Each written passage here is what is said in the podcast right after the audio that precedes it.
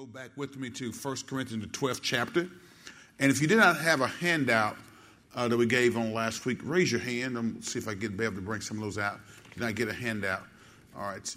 So, babe, if you hear me in the back, I think we need about 10 of those, or at least I know seven, eight of them. So we'll, we'll get that to you. That's going to be our guiding principle uh, for our teaching tonight. I uh, wanted to, uh, to make sure that uh, uh, you have uh, the information that we need to, to go through and get uh, wisdom and understanding uh, from the scripture. Uh, God is a good God and he's worthy to be praised. Right? 1 Corinthians, the 12th chapter, uh, and we'll begin our reading there at verse number one, I believe it is. Hallelujah. Paul is writing to the church at Corinth here. And uh, you should have the, it says spiritual gift discovery on the back. Bev, can you bring out some more of these? We need some people that, uh, that need some of them, okay? Hallelujah. Um, uh, Paul is writing here to the church at Corinth, and he writes, uh, encouraging them. And you guys know we've studied this, this First Corinthians, this book. Uh, this church was flourishing with spiritual gifts. Uh, and we know they had some other issues and problems that had to be dealt with. And so, but Paul is encouraging them in this particular area. He says, Now, dear brothers and sisters, regarding your special question about the special abilities, regarding your question about the special abilities the Spirit gives us, I don't want you to misunderstand this. KJV says, I don't want you to be ignorant of this. You know that when you were still pagans, you were led astray and swept along in worshiping speechless idols. text says, So I want you to know that no one speaking by the Spirit of God will curse Jesus and no one can say Jesus is Lord except by the Spirit, by the Holy Spirit. There, now watch this. There are different kinds of spiritual gifts, but the same Spirit is the source of them all.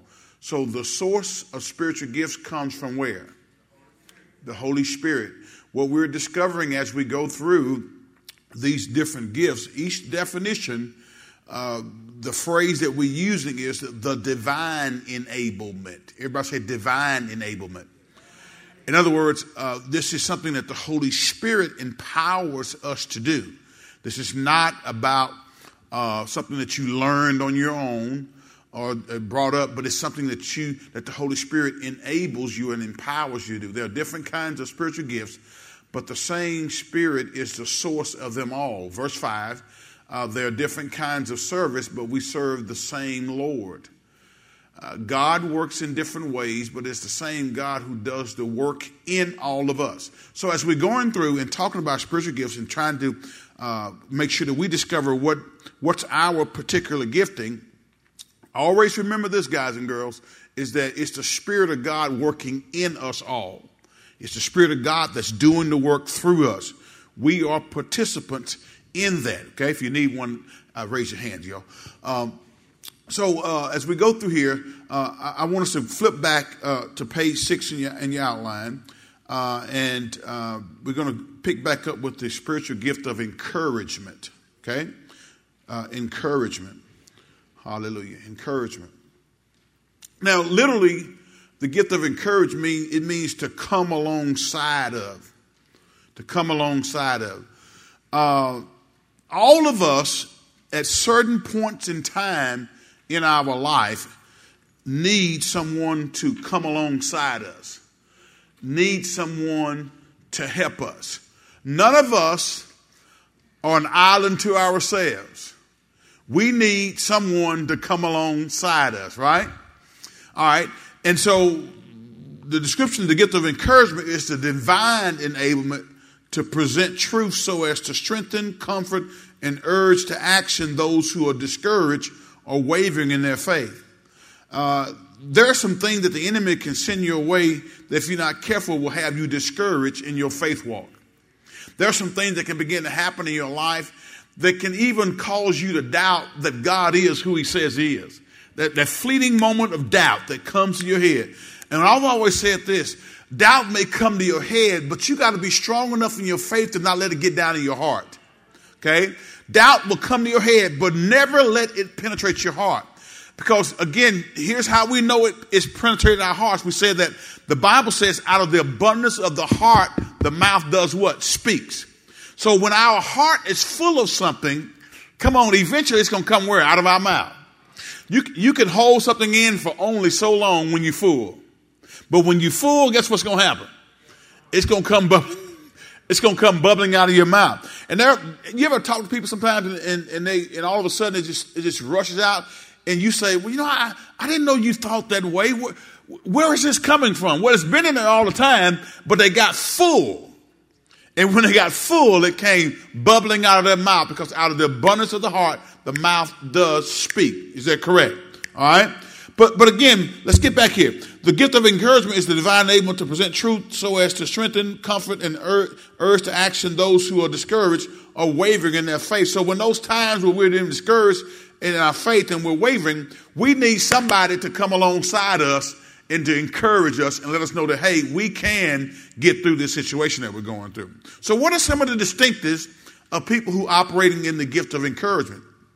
Well, they come to the side of those who are discouraged to strengthen and reassure them. They challenge, comfort, and confront others to trust and hope in the promises of God. And they also urge others to action by applying biblical truth, motivate others to grow, and emphasize God's promises and have confidence in His will. So, what are some of the traits? Uh, they're po- people who have the gift of encouragement have a positive attitude. They're motivating. Uh, they're challenging. I don't want people around me when I'm going through something who are, who are, who are negative Nellies. All right? And, and, and downer Dave. You know, everything is down. Everything is, you know, not going to work out. And, and everything is, oh, oh, woe is me. Everything is, is everybody holding me down, holding me back. No, I need somebody who's going to encourage me. Hey, you can get through this. I need somebody who's going to remind me that the word of God says you're the head, not the tail. You're above, not beneath. I need somebody to remind me that God's promises are still true. And people with the gift of encouragement have a unique way of doing it. They're motivating, they're challenging, they're affirming, they're reassuring, they're supportive, and they're trustworthy. Some of the cautions that these people have to be aware of is they can sometimes be overly optimistic, too simplistic, or flattering. So you got to be very careful. Uh, there are some people I know who, who do this well, and there are some people who go overboard uh, to the point to where they're encouraging and they and sometimes they're not as all the way honest with you. All right, um, you know if if let's say for instance uh, if I'm trying to encourage you to do a particular service, or let's just say if uh, if you are singing and, and I'm trying to encourage you and you're singing to you know to sing as unto the Lord. Uh, I don't want to tell you and make you feel like you uh, you sing like Aretha Franklin. You follow me? Because uh, that may not be your, your, your particular forte, but I'm, I'm going to encourage you, hey, sing the Lord, but I'm not going to encourage you to go to the studio and, and cut an album. Sometimes people go overboard in encouraging. All right? So people who have this gift have to be cautious of that fact that you got to speak truth to people. You encourage people, but you also got to speak truth to them. If someone spoke or did a, a presentation and it was not very good, don't make them feel like it was the best thing since the Gettysburg Address. Are you following me? Uh, because if there's areas that need to be improved in, uh, people with the gift of encouragement have to be careful that they don't just overindulge. Y'all, are y'all following me here? Okay? Uh, they should first take time to understand where others are and what they really need. And, um, and then they may want to just say positive things to others and avoid being confrontational when it's needed. So when you have this gift of encouragement, there are going to be some times when you are, are not going to be as what I'm saying encourage you speaking truth in love. I think when you speak speak the truth in love, you really are being biblical, and you are you can encourage people to take a look at what they did and make sure they make any make course correction that need to be made. But but you got to be cautious in there. Let's let's go and look at Acts the 11th chapter right quick. And this person you're gonna know uh, right off the bat, he's known as the son of consolation, the son of encouragement. Who's that guy? Barnabas, right? Acts the 11th chapter. Uh, verse starting at verse, let's start at verse number 22. I think that's where we want to go. Acts the 11th chapter. Um, I'll tell you what, let's go, go back to verse number 19. Verse number 19. Verse 19. Meanwhile, the believers who had been scattered during the persecution after Stephen's death traveled as far as Phoenicia, Cyprus, and Antioch of Syria. They preached the word of God, but only to the Jews. Verse 20. However, some of the believers who went to Antioch from who went to Antioch from Cyprus and Cyrene began preaching to the Gentiles about the Lord Jesus. 21. The power of the Lord was with them, and a large number of these Gentiles believed and turn to the Lord. One thing about when you evangelize and sharing the message of Jesus Christ, when you're walking under the anointing of God, when you're walking under the anointing of Jesus Christ, then your ability to reach people is is is is is personified even greater because now it's not you relying on your intellect and your skill sets, but you're relying on the Holy Spirit who's moving in you and through you, right? Anything that we do as a ministry, anything that we do as an individual uh, believer, should, we should rely on the empowering Holy Spirit to get us where we need to get to, okay? So, so when the church at Jerusalem heard what had happened, they sent Barnabas to Antioch, all right? Let's keep reading. It says what? Uh, when he arrived and saw this evidence of God's blessing, he was filled with joy. And what did he do? He encouraged the believers to stay true to the Lord. Because again, remember, the gospel was to the Jew first and then the Gentile. And then there was even some who were out of the church of Jerusalem who, who thought that Gentiles couldn't have the same experience that they had had. But here we see very clearly that they were ministering to Gentiles and Gentiles were get, gotten saved. And Barnabas went there and saw it and observed it and he encouraged them. Everybody say encouraged them. Look at 23 and 24. It says, when he arrived and saw this evidence of God's blessing, he was filled with joy and he encouraged the believers to stay true to the Lord. Verse 24. Barnabas was what? A good man, full of the Holy Spirit and strong in faith. And many people were brought to the Lord. Okay. So Barnabas here goes into the situation and he begins to encourage them to keep on doing what you're doing, but make, make sure you stay true to the Lord and what we've taught you as apostles. Amen. So the gift of encouragement is, is, is crucially important in the body of Christ. We need these kind of people in the church. The kind of people who will call you just say, hey, listen, you're going to get through this. God's going to see you through. Remember what we've been taught. Stand on His word and watch God do what He only God can do. Encouragement. We need to be encouraged from time to time, right? I don't care who you are. You need uh, uh, some encouraging words. So, so, so the gift of encouragement. You may be thinking of somebody right now who operates in this gift, and every time you see them, they're, they're, they're uplifting people. Y'all know anybody like that? Anybody, anybody, anybody in your life who you communicate with that has this gift? Uh, this gift tends to be very evident, even though the person who's doing it may not even understand that that's what they're doing, but that's what's really happening. Barnabas was the guy who did that. Because you remember when Paul uh, and Barnabas had a separation, right? And it was over a guy by the name of whom? John Mark. John Mark had, had, had quit on the missionary journey and went back, and they were getting ready to go again. And, and Paul was a little bit more uh, curt, a little bit more direct in his viewpoint and analysis of things. And Paul says he can't go with us. All right? And, and so Barnabas, who was a son of consolation, the one who's trying to encourage John Mark, because John Mark just, he quit on him. And, and uh, Paul said, no, no, no, no, no. As a matter of fact, the Bible says the contention was so strong that they, that they decided to go in separate directions in their missionary journey.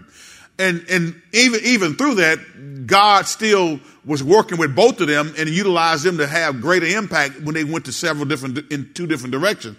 But the, but the point I'm trying to make is Barnabas had that spirit of encouragement and he, he, he, he brought John Mark and along with him. And then obviously when you read later on where Paul encouraged him to bring John Mark with him and that he's going to take John Mark with him on, a, on his next missionary journey, something happened to where he, he grew up in his faith walk. So Barnabas was instrumental. Sometimes in your life, when you feel like quitting, you need somebody with the gift of encouragement to come along and say, no, we're not going to quit.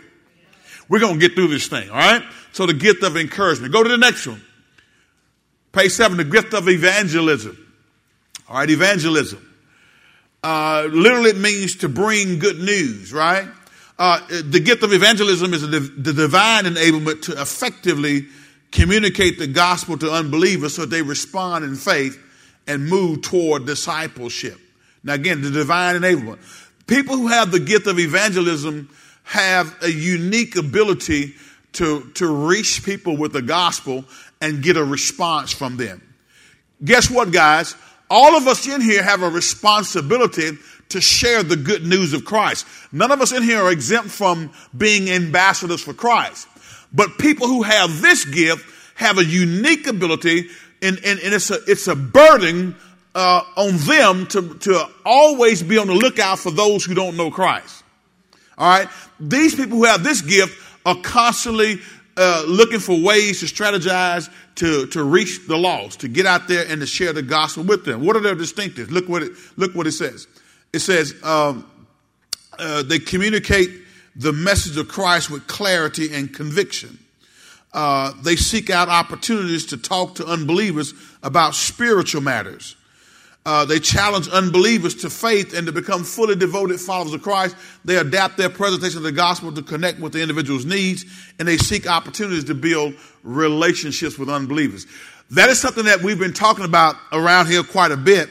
Is that if we're going to be effective in sharing the gospel with people, uh, it's important for us to get comfortable with being relational, right? So let me ask you a question. How many of you sitting here today uh, will say that, that sometimes being relational can be a challenge for you. And when I say being relational, I mean meeting people who you don't know, all right, striking up a conversation, purposely with the idea that I want to build a relationship with this person. How many of you sometimes struggle with that? I mean, you want to kind of be by yourself. You, you, you, you, you're not a very trusting person, so you, you don't really want to meet somebody and, and because you're afraid that, that they're going to try to take advantage of you. Anybody in that, in that world been in there before? Okay. All right. No, no problem. I understand where you are. Amen. Uh, sometimes it's not as easy to do this if we're, if we're, especially if we're trying to do it in our own strength and we're relying on our own intellect and our own upbringing. Um, I believe this, that we get better at this when we become intentional about it. And we get better at this when we actually pray and ask God to give us a, a, a, a spirit that, that, that really uh, has a burden for the lost. All right? Because I don't know about you, but I'm, I'm more apt to listen to somebody who I know than to listen to somebody who I don't know. Is that you? All right. So if we have some type of some type of relationship, uh, I, am going to probably respond better to, to you than the person who knocks on my door on Saturday morning at 10 o'clock and want to tell me about Jesus. Now, not, not that that can't be effective, because it can be. People have gotten saved that way. So you don't throw the baby out with the bathwater. But what I'm saying is, I think you have greater results when you build a relationship with people. In other words, just start a conversation, start talking. That's what Jesus did.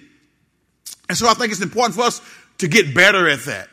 Because if, if we are afraid to talk to people, if we're not intentional uh, in our approach uh, when we meet people to try to do some discovery, to figure out exactly where does this person stand with Jesus.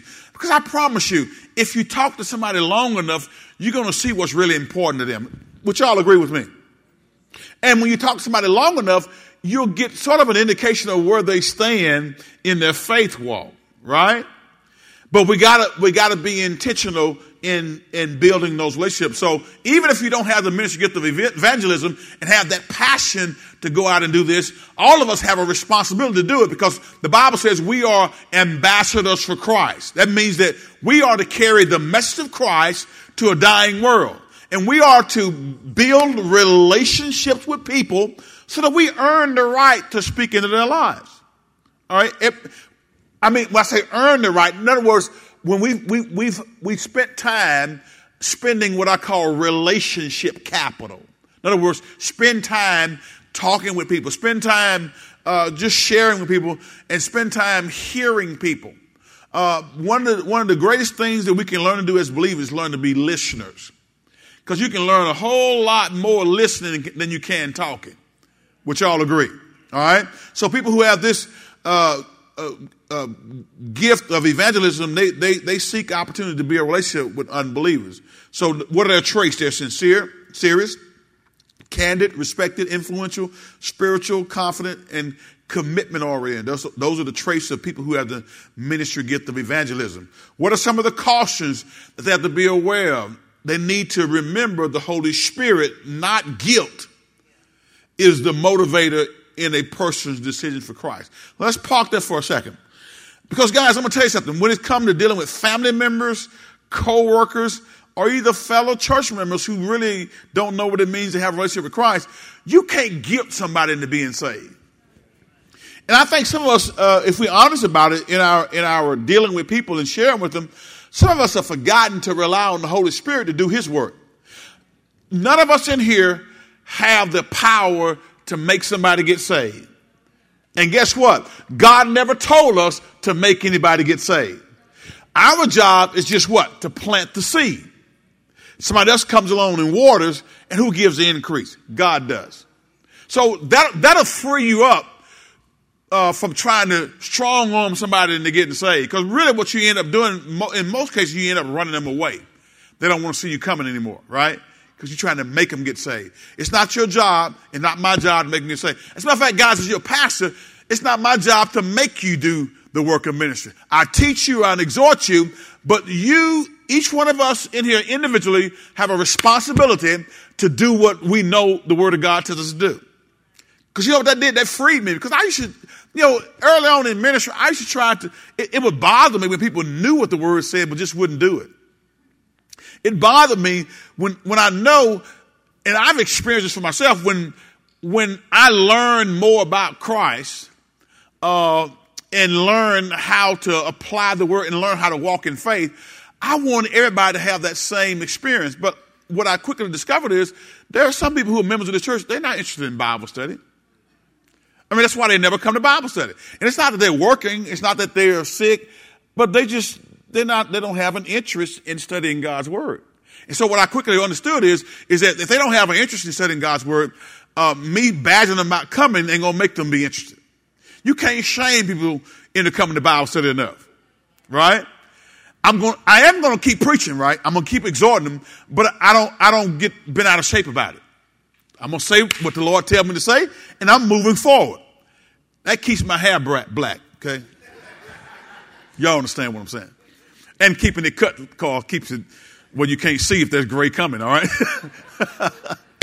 uh, but, but, but I, I, I literally, I'm concerned about believers, but I've learned that you can't strong arm somebody into being obedient.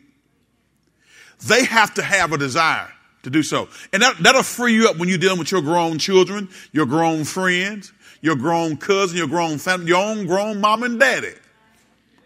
Because everybody's not interested in doing what the word says. People are interested in coming to church, but they're not interested in letting Jesus be the Lord of their life. So until they decide to do that, they'll, they'll remain exactly where they are in a, in a period of no growth. Okay. So, so don't, don't discourage yourself. Okay. So we need to remember that the Holy Spirit, not guilt, is to motivate in a person's decision. And people who have this gift should avoid becoming critical of others by remembering that we are all witnesses, but we are not all evangelists. Okay? Sometimes people who have this gift will criticize others who who don't want to go out and do street with, ministry with them, don't want to go do prison ministry with them. Uh, everybody don't have this gift. Now, all of us are supposed to go and evangelize, but the ministry gift of evangelism, this person has a burden for it. It's, it's like, the, you know, they wake up in the morning, they think about, how can I reach the lost? Okay? What can I do to, uh, to, to reach somebody for the gospel uh, for the gospel's sake. They need to listen to people carefully because the same approach is not appropriate for everyone. Go to Luke 19 with me, Luke 19, verse 1. The same approach is not appropriate for everyone. So that's why we got to use wisdom in trying to reach people. Luke 19, let's look at it, verse number 1, starting verse number 1. Luke 19, verse number 1. Are y'all still tracking with me? All right. So we're, we're going through each one of these gifts. You have a, a succinct definition you, you have uh, some of the traits, the, the distinctives, and some of the traits of these different giftings. And at the end here, we'll see how you did with your with your spiritual gift surveys, and make sure that um, we're on point, especially for those who have not been through the course with us. Those who have been through the course with us, I want you to remind yourself. You should be looking at yourself. See, okay, if I know what my gifting is, what's preventing me from really uh, you know, operating that gift, and a man's gift will make room for him, okay? Uh, but maybe the room hadn't been made because the gift hadn't been developed, or maybe you hadn't been developed. All right, one of the things I've learned is, is that uh, God knows exactly where I am. And I don't have to try to uh, jump up and down. Say, "Hey God, here I am. Hey God, where's my opportunity? Hey God, what you gonna do with me now?" God knows exactly where I am. If I if I'm obedient and if I stay plugged in, I know God's going to do what he, he, he wants to do in my life. All right, a man's gift will make room for him. Watch this. Jesus entered Jericho and made his way through the town. Verse two. Let's read. Says there was a man there named Zacchaeus. He was the chief tax collector in the region, and he had become very rich. All right, watch this. He tried to get a look at Jesus. Y'all know the story, but he was too short to see over the crowd, right? So he ran ahead and climbed a sycamore fig tree beside the road, for Jesus was going to pass that way. The text says when Jesus came by, he looked up at Zacchaeus and called him by name. Zacchaeus, he said, quick, come down. I must be a guest in your home when? Today. Immediately, you know, I, am coming to your house today. Watch this. How, well, back up. How many of y'all at this, how many of y'all when, before you were saved would have been comfortable inviting Jesus to come to your house? How many y'all right now since you saved would be comfortable inviting Jesus to come to your house? I hope that you would. How many y'all will let him open your refrigerator? Okay, all right. I'm just checking, just checking. No, you can't go in there. No, no. Let, let, me, let me clean something out first, Jesus.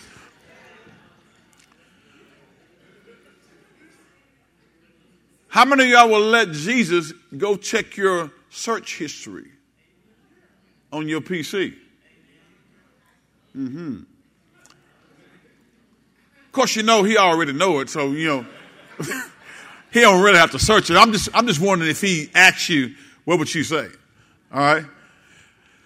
So here we here we go. We see Jesus noticing this guy who's climbed up a sycamore tree to get to see Jesus a chief tax collector who the Bible said he'd become very rich. You, you guys, you, you, know the story how he become very rich. He was cheating people, taking more than what's really, really was allotted. Okay, so when Jesus came by, he looked up at Zacchaeus and called him by name. Zacchaeus, quick, come down. I must be a guest in your home today. Verse six read. Zacchaeus quickly climbed down and took Jesus to his house in great excitement and joy.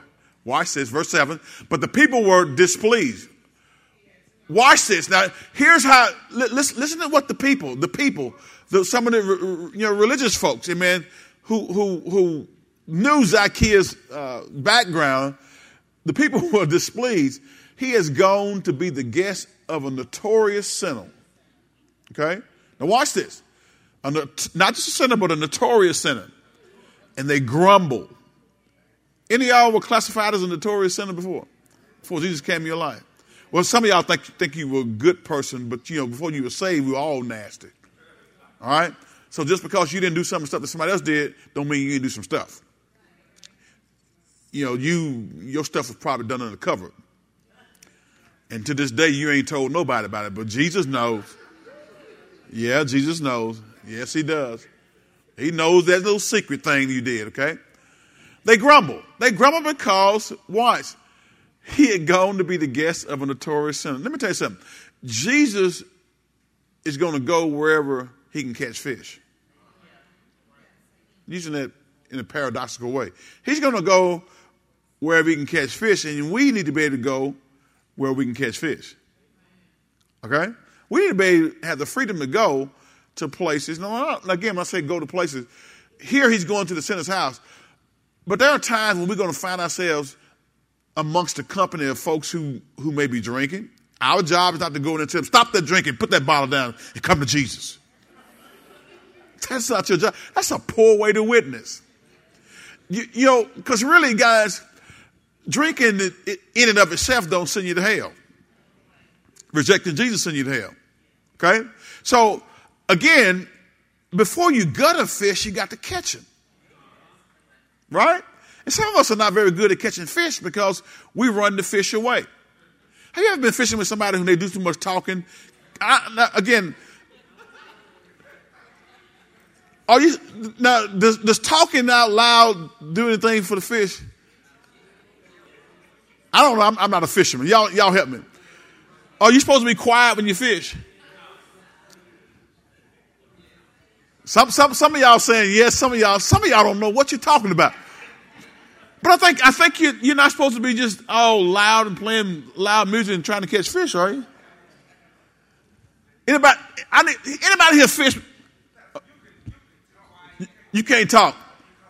You, okay, that echo. You can't be real loud. Okay, all right, all right. So you got a big mouth. Don't go fishing, all right?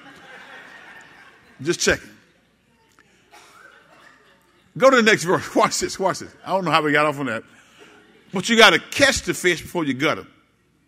You got to get somebody saved before you start talking about how they're living. Because again, really, how they're living, sinners are going to sin. So why are you surprised that sinners are sinning? Uh, I'm, I'm not. I'm, I'm, surely not. Okay. Meanwhile, Zacchaeus stood before the Lord. Now watch this. Jesus, Jesus, just, just the mere fact that Jesus says, I'm coming to your house. Something happens to Zacchaeus. Zacchaeus stood before the Lord and said, I will give half my wealth to the poor, Lord. And if I have cheated people on their taxes, he knew he had. Come on. That's why they were mad at him, okay? And if I, because again, what would happen is they were under Roman rulership, and the Romans would hire Jews to collect taxes from Jews. So in other words, they were, you know, they were working for the Roman government. They were extracting taxes uh, from Jewish people, and they were Jewish. And then they would add some, some on top of it. That's how he got rich. He said, I will give half my wealth to the poor, Lord. And if I have cheated people on their taxes, I will give them back four times as much. Now watch this. Here this guy was a notorious sinner, and he's offering now to give half his wealth to the poor and to return back four times as much as he, as he extracted from people. Go to the next verse. Let's read. Jesus responded. Now, watch this. Based on what Zacchaeus said, Jesus knew that transformation had took place in this man's heart. He says, Salvation has come to this home today. For this man has shown himself to be a what? True son of Abraham. This man, based on what he said, I'm gonna give half of money to the poor. If I cheat anybody, I'm gonna pay him back four times. Jesus says transformation is taking place in this man's heart. Guys, let me tell you something right now. When Jesus comes into your heart, there's going to be a difference in your lifestyle. Don't tell me you saved and you keep doing the same stuff you did before you got saved. That kind of salvation is not in the Bible. And sometimes we sit back and we watch people they, they can serve on the usher board, they can sing in the choir, they can preach from the pulpit, they can play. If their lifestyle is jacked up, and I'm not saying that all of us are subject to messing up, all of us in here can fall, but I'm talking about a lifestyle, practicing lifestyle. They ain't trying to get better. They're not trying to, to let the word govern their actions. There is something wrong with that person's confession of faith. All right? Jesus responded, salvation has come to this home this day, for this man has shown himself to be a true son of Abraham. Verse 10, he says, For the Son of Man came to seek and to save those who are lost. That's why he's here. That's why he left us here, to seek and to save those which are lost. The gift of evangelism is critically important, and, and we need to identify people who have that gifting. But all of us, even if we don't have that gift, should be evangelizing. It's just that those who have this gift, they are passionate about it, and they they they the Lord used them to do powerful uh, works in bringing people to, to Christ. To go to the next one, faith. Okay, so evangelism. Guys, our concept of evangelism has been somewhat warped over the years. Most of us, when we think of the term evangelism, we think of its revival meeting, and the guest evangelist for the week is Pastor so and so.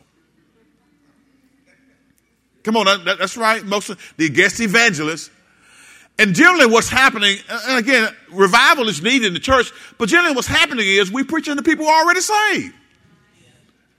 You know, periodically you get people to come to revival meeting who are not saved, but for the most part, they're preaching to people who already made a profession of faith. True evangelism generally, and I'm not saying people can't get saved during revival meeting, but, but a true evangelist does evangelistic work all the time. All right? So, so we got to begin to understand these gifts in order to begin to allow them to work in our, in, um, amongst our body. Do you realize that the Bible says he gave these gifts to build the church?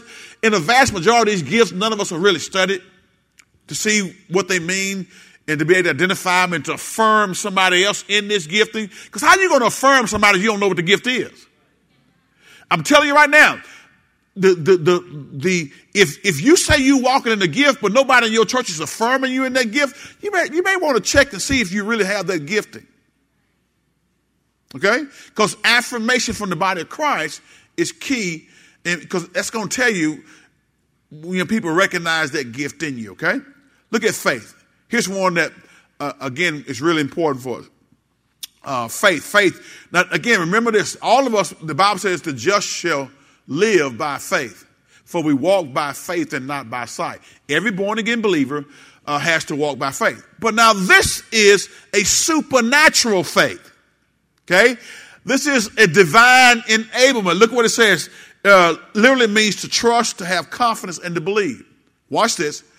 The gift of faith is the divine enablement to act on God's promises with confidence and unwavering belief in God's ability to fulfill his purpose. Okay? What are the people what are the distinctives of people who have this gift? They believe the promise of God and inspire others to do the same. They act in complete confidence of God's ability to overcome obstacles. They demonstrate an attitude of trust in God's will and His promises. They advance the cause of Christ because they go forward when others will not. They go forward when others will not. They do stuff when others say, we can't do it. They do stuff when others say, I don't see it. How many of y'all know faith ain't about what you see with your natural eyes? Come on, guys. Without faith, Hebrews 11 and 6 says, it is impossible to please God, the person who comes to God must believe that God is, and He's a rewarder of them that diligently seek Him. Faith coming by hearing, hearing by the Word of God. But again, this, this faith, all of us are called to walk by faith. And faith is developed through hearing. But this is, this is, this is that First Corinthians, the 12th chapter, this is that, that, that supernatural faith that comes in the particular situations that is just beyond the faith that's built by studying the Word of God. This is Holy Spirit inspired faith, okay? The divine enablement to act on God's promises with confidence and unwavering belief, okay? So uh, they ask for, uh, uh, advance the cause of Christ because they go forward when others will not, and ask God for what is needed and trust Him for His provision. What are their traits? They're prayerful, they're optimistic, they're trusting, they're assured, they're positive, they're inspiring, they're hopeful. What are the cautions? Need to act on their faith okay, uh, should remember that those who speak with reason and desire to plan do not necessarily lack faith. Watch that. Should remember that those who speak with reason and desire to plan do not necessarily lack faith. Now, again, that, that's critical because faith is not a substitute for planning, for not planning. All right? All right, so because I'm planning and because I'm reasoning it out don't mean I don't have faith. Are you following me?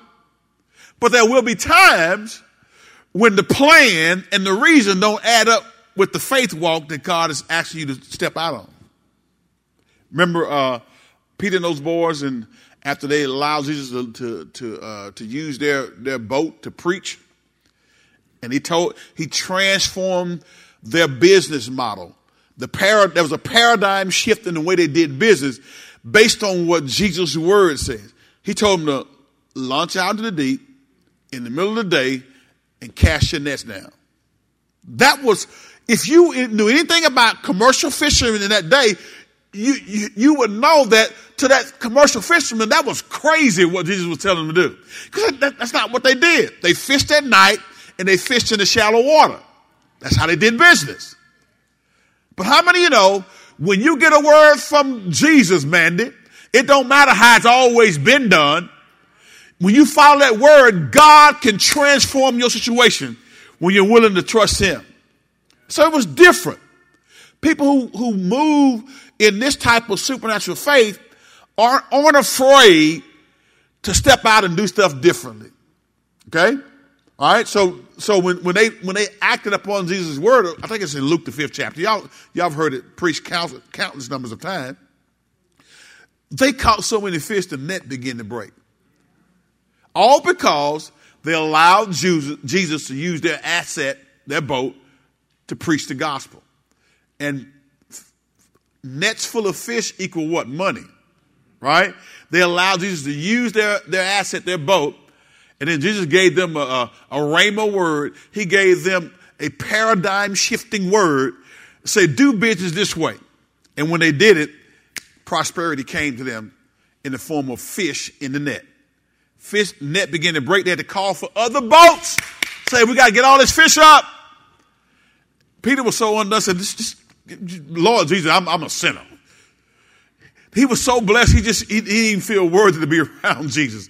But when, when supernatural word comes, when faith in this element operates like that, then you, you can see the Holy Spirit moving, okay? Go, go with me to Romans, the fourth chapter. Another incident you guys are, are, are familiar with. The other thing is, people who have this gift should listen to and consider the counsel of wise and spirit filled believers. Because there are some people who get a little too spiritual. I call it spooky spiritual. All right?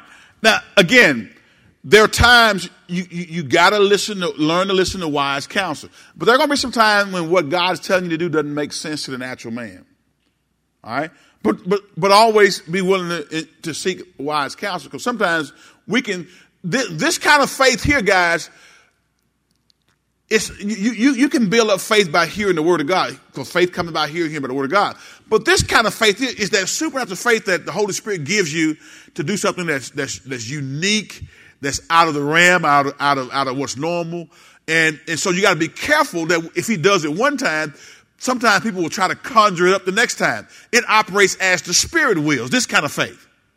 We can always use our faith that's developed from the Word to live everyday life, but this kind of faith goes beyond that. It's, it's supernatural. So when God uses you that way by virtue of the Holy Spirit empowering you to believe at this level up here, you have to be careful that you don't try to do everything at that level when it's not being Holy Spirit led. You follow me? Okay? Is everybody clear with me? All right? Now look what the text says in Romans, the fourth chapter, verse number 18. Watch this. Her, her. And then we got the end on this one. This is very familiar, but I want, I want you to see it again and, and, and, and grasp some understanding from this, okay? Because this, I, I, here's what I believe. I believe that some of the things that God wants to do in this ministry it's going to require believers operating or being available to be used in this kind of faith.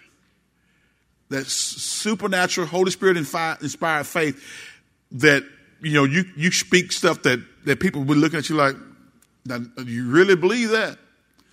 I mean, there are going to be some time when we're going to be called upon, and I think the Holy Spirit is going to move in your individual life, and it's going to, this supernatural faith that's inspired by the Holy Spirit will be evident and when people see it, they're going to be amazed that you could believe God for that.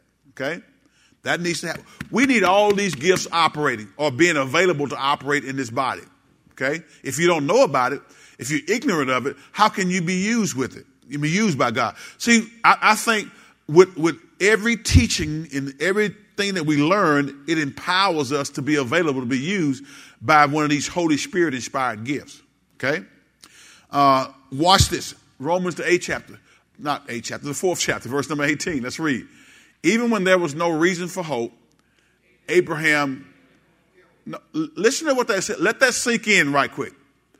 Even when there was no reason for hope, Abraham kept hoping. Even when the doctor said, can't do anything for you, can you still keep believing? Can you still keep hoping? Hope is, in the biblical sense, the constant, the, the confident assurance of a future event. Confident assurance of a future event. Watch this.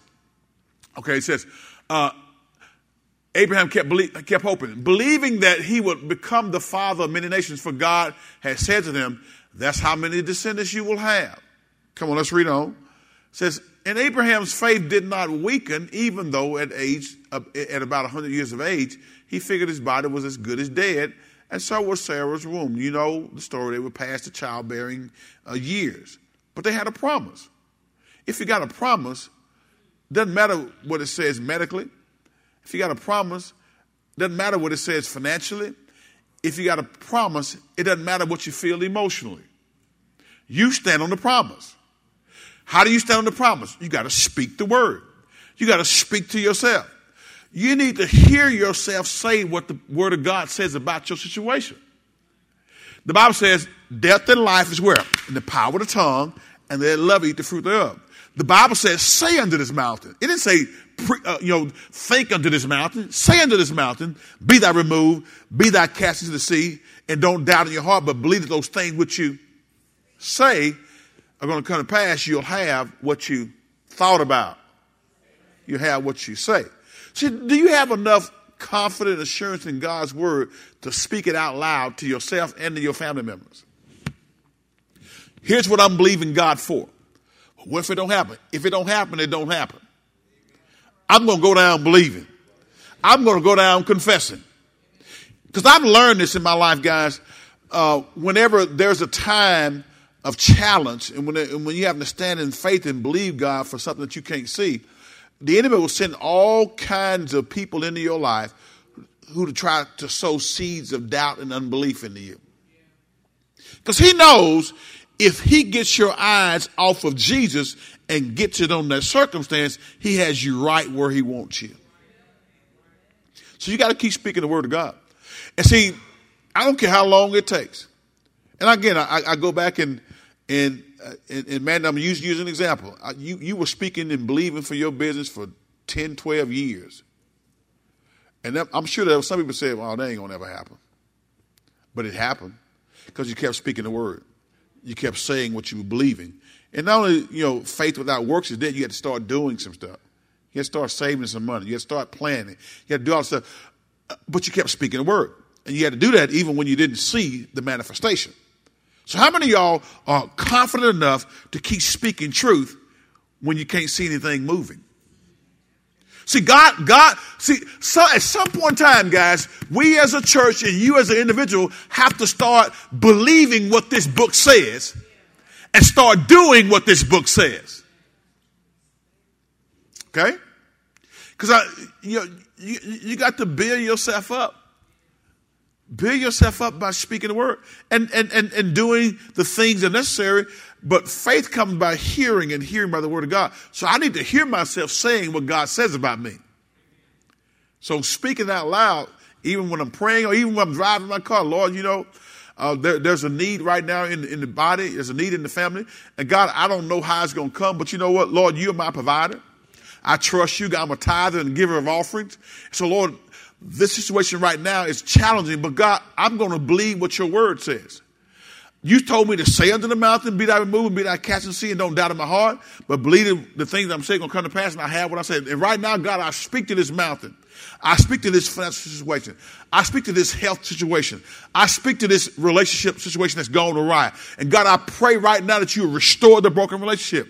God, I pray that you give me words of wisdom to partner into the hearts and the minds of those people who I'm in relationship with, who I need to bring back together. And Lord, I believe you that it's going to come to pass. I don't see it right now, God. I don't know how it's going to happen, but I'm trusting you that it's going to take place. When's the last time you talked like that? When was the last time you started speaking the word to you? Mm, been that long, huh? You just come to church, oh, had a good time, gone, all this stuff going on in my life, and, you know, uh, you know, we can't do nothing but pray. Like that's, like that's the, that's the most draconian thing in the world to do. That ought be the first thing you do. Speaking the word. We can't do nothing nothing else but pray. No, that should have been the first thing you did. Begin to pray the word of God, speak the word of God over the situation. Now watch this. Abraham never wavered in believing God's promises. In fact, his faith grew stronger. And in this, he brought glory to God. He brought glory to God by what? His faith getting stronger. He was fully convinced. Watch this, guys. He was fully convinced that God is able to do whatever he promises. Now, guys, we need some people like this in the church. We need some Abraham type folks in this assembly who will believe God for supernatural breakthrough, who will believe God and will allow themselves to be utilized by God to, to, to, to do something supernatural. Because what, what this does is it stimulates others in the faith walk. When you're available to be, to be supernaturally used by the Holy Spirit to do something in faith uh, that cannot be explained scientifically or medically, uh, but you let God use you to do that thing, it's going to stimulate the faith of others. Abraham and Sarah ain't had no business having no children. Come on now. 100 years old and 90 years old. They, they had no business having no baby. Y'all know it. Come on. Some of you can't even fathom that right now. My grandmama pregnant? It would just floor you, wouldn't it? Mom and dad at 80 years old, they having a baby? If God says it, if God says it, I'll believe it.